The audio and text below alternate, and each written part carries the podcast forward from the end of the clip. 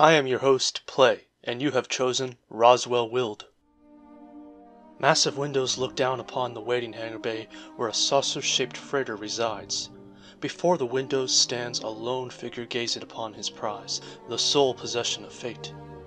He looks down at his hand to behold a small slip of paper which reads, "Will, it all goes to the kid." The man twists his face and crumples the paper, casting it aside. In a moment he is at the foot of the loading ramp of the unassuming vessel. He pauses with a hand resting against the gear arm of the ramp. He turns to glance at where he placed his hand and then looks back up the ramp while stroking the gear arm. He ascends the ramp and slams the door button with the base of his fist, which closes the ramp after it. His head is turned by the memory of a laugh which casts his eyes on the galley of the mid-range vessel. There is no one there, he is alone. The man descends into the cockpit on the belly of the ship, striding into the chair. He flips a few switches before fully in the seat and still more soon after, so that an outer ring on the saucer hums and begins to spin counterclockwise. Then the life abruptly goes out of the ship. With the power out, it would be pitch black were it not for the well-illuminated hangar bay. Then a backup generator kicks in with red lights and one living display monitor directly behind the chair. "Hey, Steven." Steven's head snaps up but refrains from turning around. "If you're seeing this, then it's over my dead body. You never could start her up right. I can't say I know how it went down. I hope to keep this in the ship's memory for a while yet, but now felt like the right time to make it. I thought about telling you to sell the Roswell, and then that maybe you wouldn't. But you're going to do what you want. And what the hell will I really care when I'm dead? But I care right now, at least. I have to be honest about that. They gotta make them to last, but Roswell has sport in her. Most people can't say that. So that'll give you the edge over other folk. I always wanted you to have the edge, but I don't think that I taught you that too well.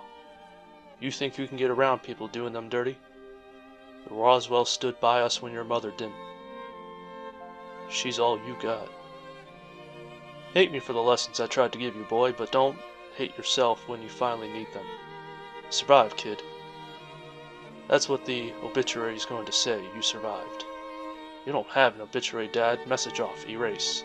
At the command, the vessel sparks back to life and the outer ring of the saucer grinds back from the sudden stop and begins to hum again.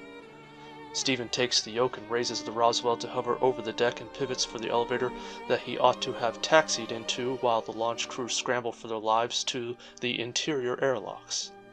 He catches the elevator midway to enter the car in the shaft and rockets out into deep space far out of sight of the space station and anyone else around. A speck in space comes steadier into view, and while a long way off, Steven gazes into the depths of his soul, trying to acquire an eagle eye across the void of space. He retires to the galley, eats, and returns to the cockpit to spy something the size of a moon. He retreats to a shower and returns to the pilot's chair, still drying his hair, to find his aim, unmistakably a lush and green planet. Then he reclines to bed, only to be thrown therefrom, dead asleep, to discover the Roswell has entered the atmosphere and met friction with the air. Steven runs and grabs command of the controls for an easier entry and soars over the land and water to begin his search. He spies a mansion around which is guarded by air defense towers that momentarily snap to attention at his approach, but then just as abruptly shut down to allow him to land. A young teen girl runs in full stride out from the mansion and down the garden stone steps to embrace Steven as he twirls her about to embrace his kin. He then whispers in her ear, "Let's go, sis." The siblings retreat to the Roswell just in time for a frail middle-aged woman to emerge at the garden entrance of the mansion with gaping eyes to behold the Roswell disappearing from sight.